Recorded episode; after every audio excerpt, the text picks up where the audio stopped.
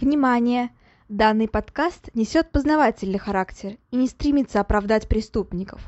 В подкасте часто упоминаются убийства, насилие, алкоголь и запрещенные вещества.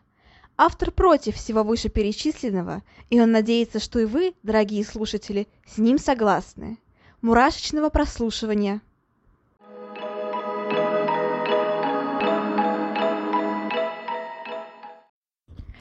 Всем привет, с вами Ульяна, и сегодня воскресенье, поэтому у нас немножко необычный выпуск. Ну, как сказать необычный? Он будет про маньяков и про серийных убийц, но в то же время это будет немножко другая информация, немножко другая категория убийц, а конкретно те, которые никогда не были найдены. И начать хочется с того, что вот сколько, вы думаете, пропадает каждый год людей? Я нашла данные, что примерно, то есть каждый год только в одной России пропадает сто восемьдесят тысяч человек. Это не просто сто восемьдесят, это сто восемьдесят тысяч человек. И что самое печальное, около двадцать, около двадцати тысяч из них никогда не находятся. То есть куда пропали эти самые двадцать тысяч, увы, остается неизвестным. Их могут убить, они могут просто бесследно исчезнуть и так далее. То есть, в принципе, в теории всегда разыскивается очень много убийц, которые никогда не бывают найдены.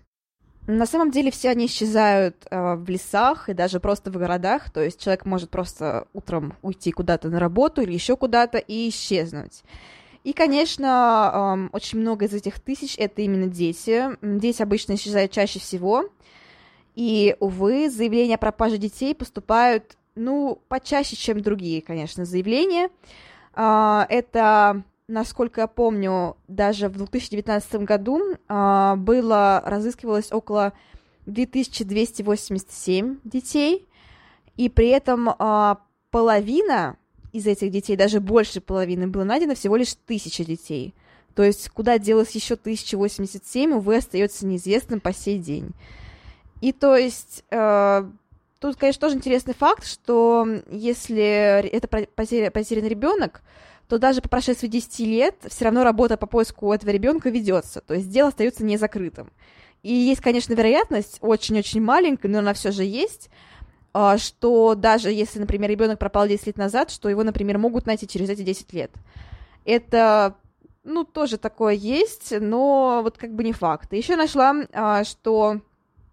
информацию о том, что не только две тысячи двести восемьдесят семь, а, мол, тридцать тысяч. Но это тут вот неизвестно, то есть непонятно, где точно информация, потому что, например, одни люди говорят по их подсчетам, ну, как бы по официальным подсчетам говорят, что две тысячи двести восемьдесят семь, а другие говорят, что это около тридцати тысяч детей, и что при этом, ну, самая маленькая часть из них только найдена. То есть вот, вот неизвестно, и, конечно, кому верить тоже непонятно.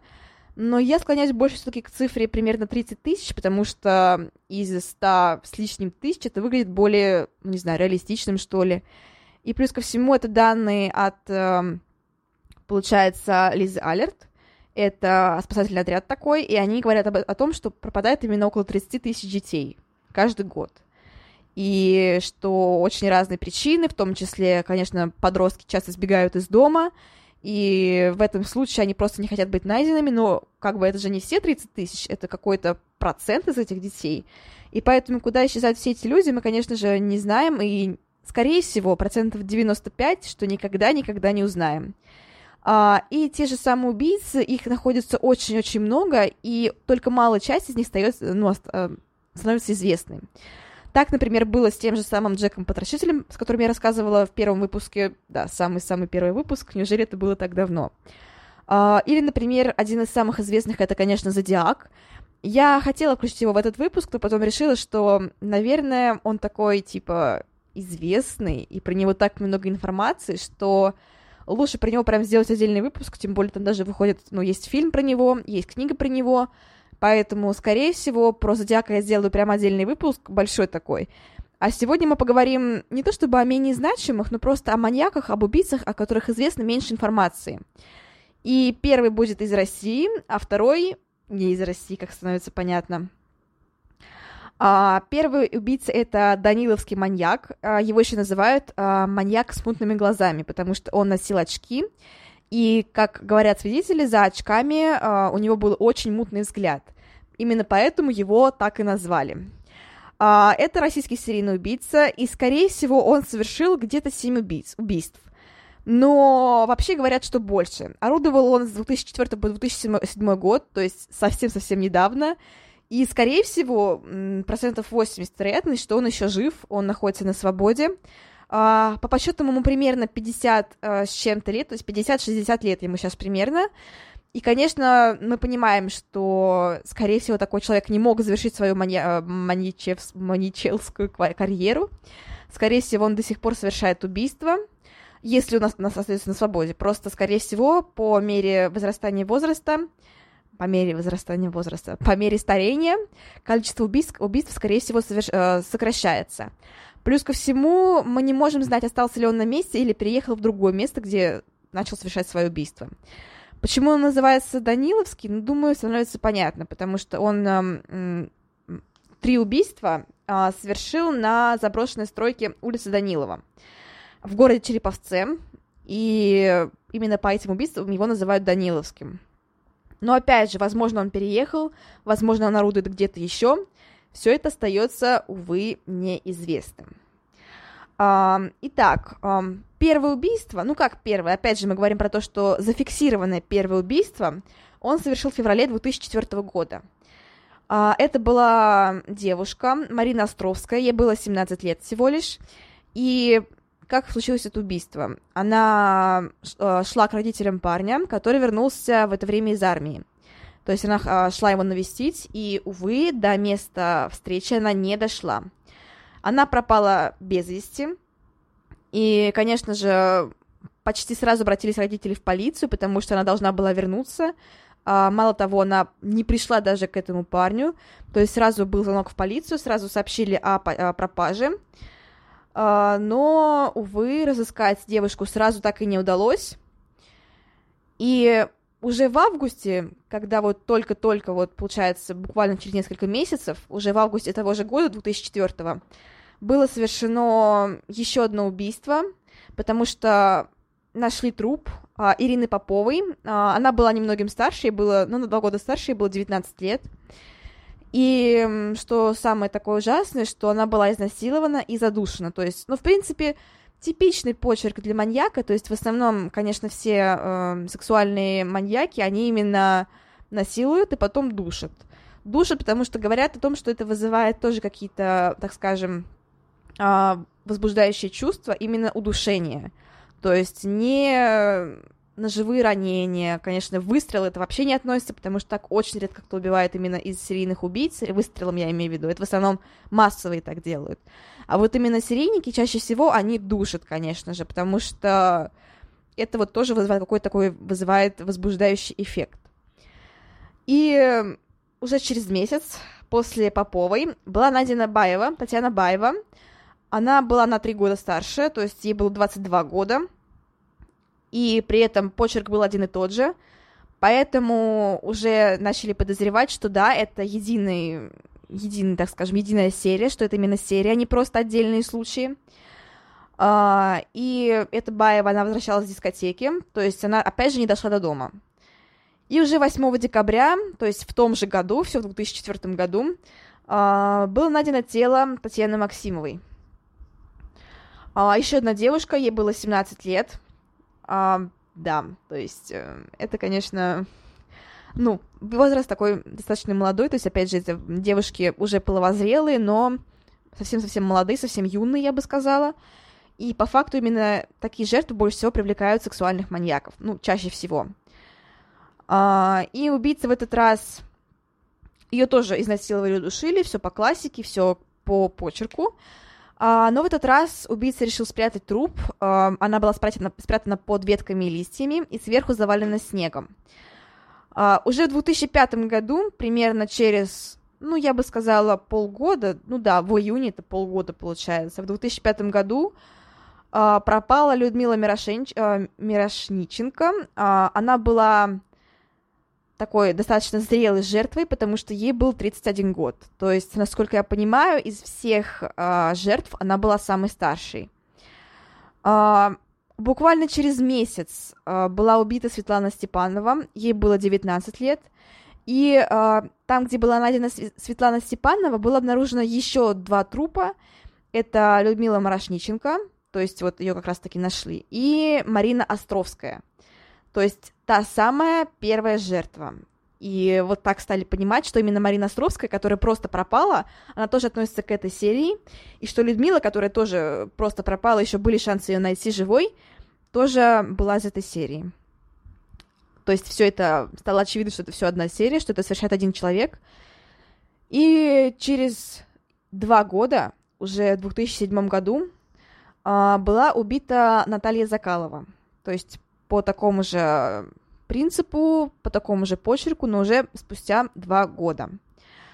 Еще его подозревают, этого даниловского маньяка, подозревают в убийстве Елены, которое произошло в две тысячи десятом году.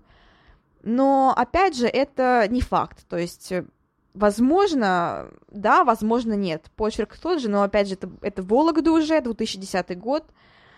И есть подозрение также, что маньяк э, орудовал не с две тысячи четвёртого года, а с девяносто девятого, то есть гораздо-гораздо раньше.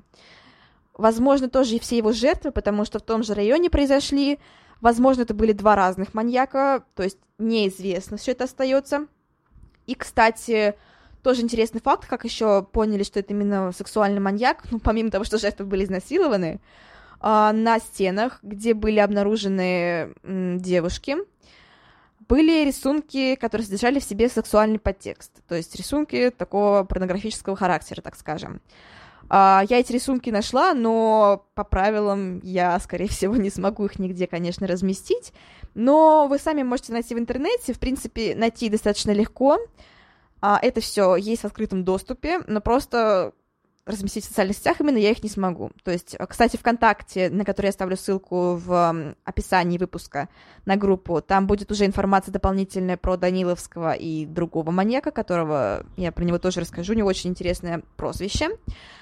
Но вот именно конкретно эти рисунки я разместить, конечно же, не смогу.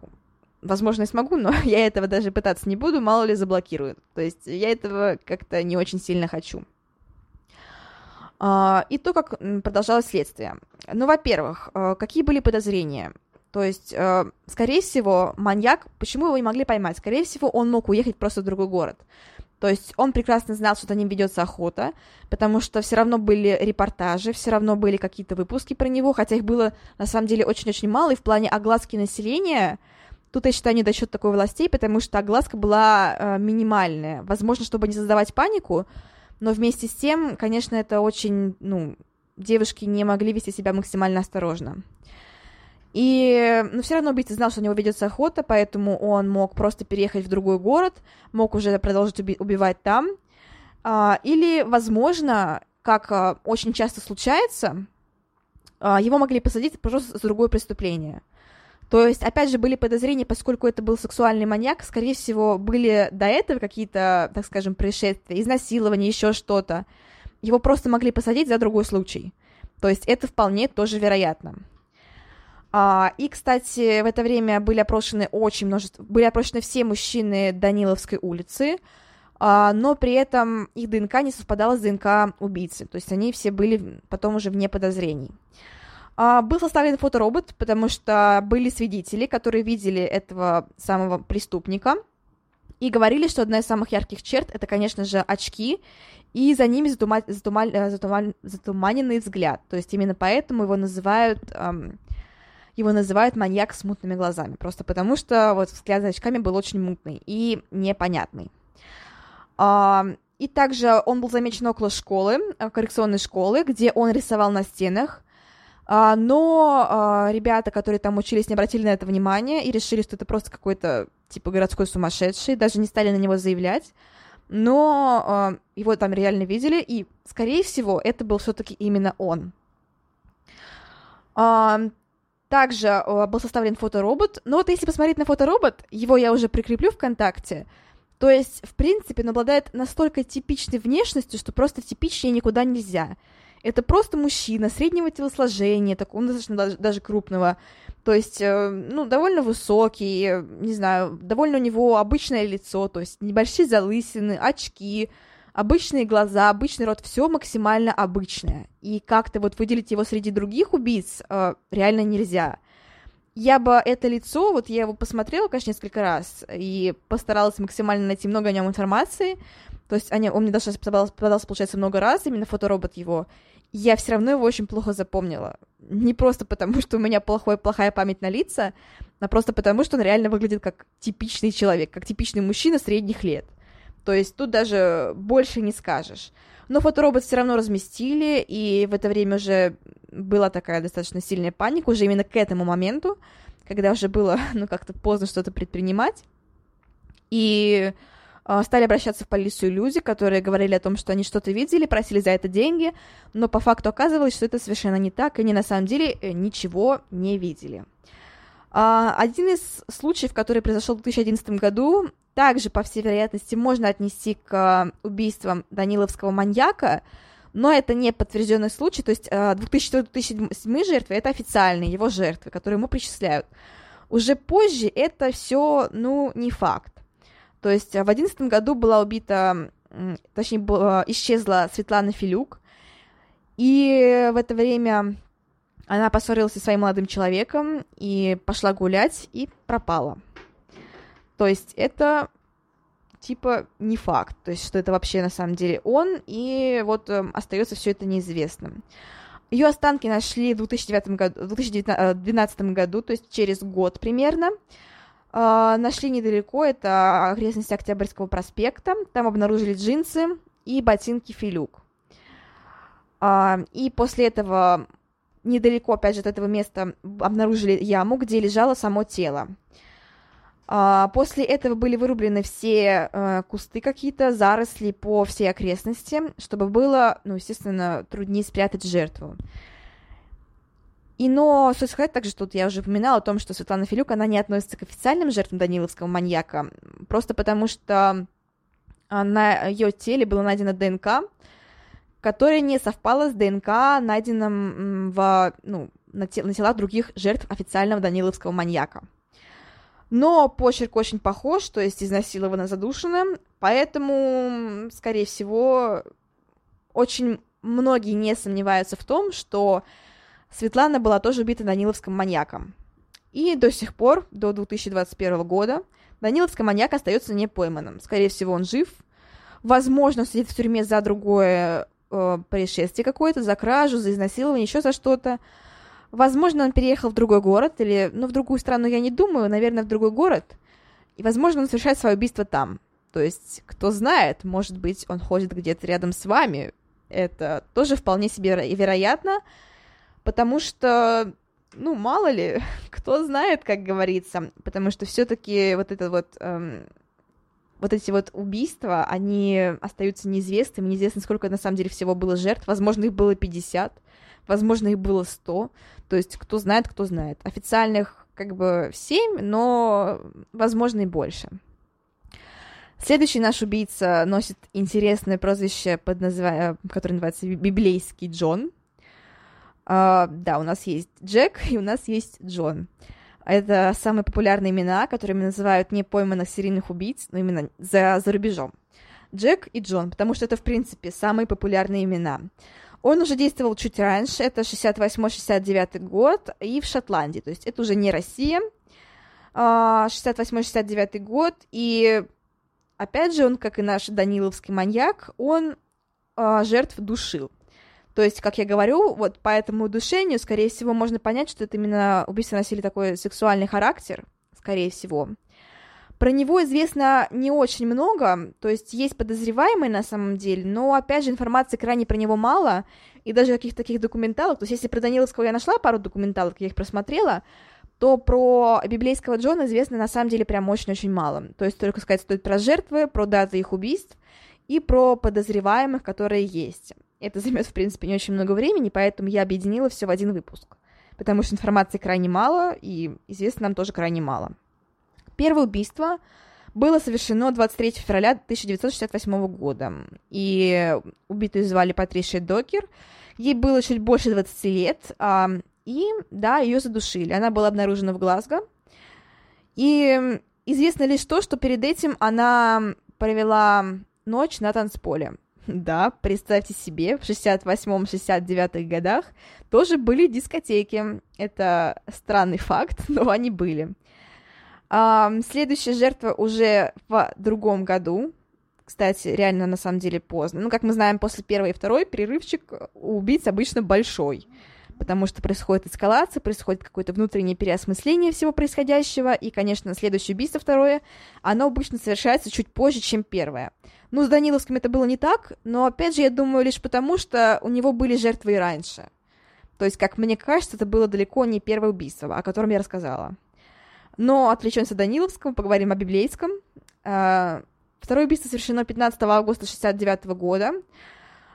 Убитую звали Джемайма Макдональд. Надеюсь, что Джемайма правильное имя, ну да. И, кстати, что тоже интересно, она посещала танцклуб, который назывался Бэрроуленд Боллрум. И тоже ее задушили по классике. Опять же, тут были свидетели, которые утверждали, что она была с каким-то мужчиной и с ним же и ушла.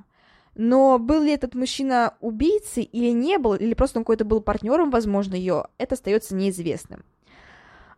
Чуть позже, буквально на, получается, пару месяцев позже, даже на три месяца позже, прямо в ночь Хэллоуина совершается, то есть тридцать первого октября, если кто-то об этом не знает, ночь Хэллоуина, тридцать первого октября шестьдесят девятого года убивают Хелен Патток, и, опять же, она была на танцполе в том же Бэрроуленд Боллрум, и она была сестрой Джейн, и, что тоже странный факт, они познакомились с двумя парнями, и обоих этих парней звали Джон. И, опять же, неизвестно, что... То есть, не факт. То есть, Джейн выжила. Известно, что Джейн просто вышла из такси, и ее сестра, то есть Хелен Патток, уехала с другим Джоном вместе. И ранним утром ее тело обнаружили, Хелен. Она была также задушена. Джейн смогла описать убийцу. Ну, опять же, как смогла описать, что... Ну, то есть, не запоминаем же мы какие-то вот случайных людей, с которыми познакомились буквально на одну ночь. Ну, это я говорю не про нас, а в целом про людей, что они не запоминают, ну, каких-то таких вот случайных знакомых, случайных попутчиков.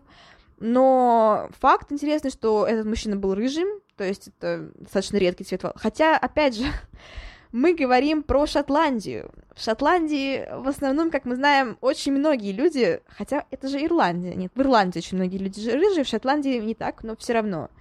То есть это все это Британия, все это примерно одно, ну, не одно и то же место, но все равно это смешение какое-то. То есть в Шотландии все равно больше рыжих, чем у нас. И, в принципе, то, что он был рыжеволосым, ни о чем не говорило. То, что он был высоким, достаточно стройным, был вежливым и хорошо одетым. Это ни о чем не говорит, это просто описание почти любого человека. И что вот почему назвали Джоном библейским, потому что, во-первых, он называл себя Джоном. И что еще интересный факт, что он очень часто читал отрывки из Библии. То есть, скорее всего... И он говорил о том, что считает, что все вот эти вот танцполы и клубы — это греховность, это такое место скопления дьяволиц, чертей и тому подобное. То есть, что это те места, которые не должны существовать. И, скорее всего, именно так вот он реально и считал, скорее всего, именно поэтому его и... Ну, скорее всего, именно поэтому он убивал. То есть, как мы видим, это тот же самый миссионерский маньяк, который считает, что он очищает мир от какого-то зла. То есть он убивал девушек, которые танцевали. Это, кстати, было последнее убийство, то есть всего на счету три жертвы. И последний раз его видели на пароме, который плыл через реку Клайд к югу города. И тоже все жертвы, они были примерно одного и того же типажа. Это были брюнетки. И все были во, во время убийства, точнее, после, ну, до убийства, в ночь до убийства, они были на дискотеке в клубе, и все они были задушены. Кстати, еще интересный факт, у всех, у всех этих жертв были менструации в это время, что они были задушены. То есть, как? убийца узнавал об этом, я не представляю на самом деле. То есть как так можно понять, что три из трех жертв были с менструацией? Это очень странно. А, ну, в общем-то, стоит поговорить, конечно, о подозреваемых. Как известно, их было вообще не очень много. Было эксгумировано тело Джона Ирвина Макинеса, это был кузен одного из подозреваемых, и был проведен тест ДНК со спермой, которая была обнаружена на чулках Хелен. Результаты совпали, но, опять же, посчитали, что это недостаточность улик. То есть, мало ли, опять же, какой, почему недостаточность улик, я не понимаю. Но это было уже в восемьдесят первом году, то есть, э, типа, после, довольно прошел долгий, долгий срок после убийств, восемьдесят первый год, уже этот человек умер, и в две тысячи четвёртом году дело возобновилось, э, тоже начали проводить тесты ДНК, э, был найден образец один, который почти полностью совпадал, ключевое слово «почти», потому что этого «почти» недостаточно, то есть, чтобы предъявить обвинение, одного теста ДНК, который почти совпадает, даже не полностью, а почти. Этого не хватает. То есть, возможно, это ошибка, возможно, еще что-то. Но, увы, убийца остается не найденным, не пойманным, потому что это все, что есть у следствия. То есть, это тест ДНК, который почти совпадает, это сами, собственно, тела задушенные, и это все. По факту даже обвинения, ни одного обвинения не было предъявлено, то есть просто недостаточность улик. Поэтому, увы и ах. Кстати, есть еще подозрение, что это, возможно, был Питер Тобин. Это известный шотландский серийный убийца, который орудовал в то же самое время. И, опять же, он находился в это время в Глазго. Но то, что это был именно он, непонятно. То есть, возможно, он находился в это время в Глазго, возможно, и нет. Кто знает, кто знает. Опять же, его не смогли как-то доказать его, именно его вину в этом, потому что тест ДНК не совпал. И все остается очень неизвестным, короче. Но кто знает, то есть, опять же, вот этот вот тест ДНК непонятно. Возможно, девушка провела ночь еще с кем-то до этого. Ну, то есть, мало ли, возможно, у нее до этого уже были интимные отношения с кем-то, и просто э, эта сперма была найдена, которая на щелках, она принадлежала вообще другому человеку, который был с ней до этого. И кто как бы знает. И других улик вообще не было, то есть ни оставленных следов, ни каких-то предметов, которые убийца забывал, вообще ничего. Поэтому, увы, недостаток улик, недостаток, в принципе, ничего, недостаток информации, недостаток э, свидетелей. И у нас есть только три жертвы. Ну, как только, я имею в виду то, что три жертвы недостаточно для того, чтобы именно м, понимать, кто это совершил. Возможно, и было и больше. Опять же, не факт. Сколько было на самом деле, мы не знаем. Возможно, убийца сел за что-то еще. Возможно, он приехал в другой город. Это все остается неизвестным. Но меня обнадеживает то, что, во-первых, он орудовал не в России, и, во-вторых, это было очень давно. То есть, скорее всего, он уже мертв. Сколько бы лет ему не было, возможно, ну, он либо очень-очень старый уже, либо он мертв. Это тоже обнадеживает. А вот Даниловский, про него, конечно, стоит опасаться, потому что все-таки Россия хоть и большая страна, но она не бесконечная, и мало ли куда он мог переехать. Может, конечно, он остался в том самом городе, но я бы в Череповец, конечно, не ездила после такой информации. Хотя, понятное дело, что в каждом городе, скорее всего, есть э, какой-то маньяк, какой-то серийный убийца, который никогда не был найден, особенно в Москве. Э, город-миллионник, это просто невероятное количество людей, поэтому кто знает, кто ходит рядом со мной. Но все равно в Череповец я все-таки, наверное, не поеду. По крайней мере, пока не пройдет хотя бы еще лет двадцать. Прежде чем этот убийца не умрет или не станет просто слишком старым, чтобы убивать. А я не буду сильнее, чем он. Поэтому вот такая вот информация. А, выпуск получился не слишком длинным, то есть всего лишь, я думаю, минут тридцать будет. Но это выпуск в воскресенье, который вышел, поэтому, поэтому он такой коротенький, такой немножко лайтовый, не классический выпуск про другого, про других маньяков, про непойманных маньяков. В любом случае подписывайтесь на, на мой подкаст, ставьте лайки, где это возможно, оставляйте комментарии, где это возможно. Ссылку на группу ВКонтакте я оставлю в описании. Там же, скорее всего, уже после выхода, сразу же после выхода этой части появится дополнительная информация о э, убит, ну, о жертвах и о самих маньяках. Также появится фоторобот и Опять же, насчет библейского Джона, там даже нет фотографий. То есть я публикую э, просто фотографии жертв, но фотографии самого убийцы даже нет фоторобота. Поэтому, увы, скорее всего, по Даниловскому будет информации гораздо больше. Ну, а на этом все. Всем спасибо за прослушивание. Как я уже говорила, ставьте лайки, комментарии, подписки оставляйте свои. В общем, всем желаю удачи и не попадайтесь в руки маньякам. Всем пока-пока!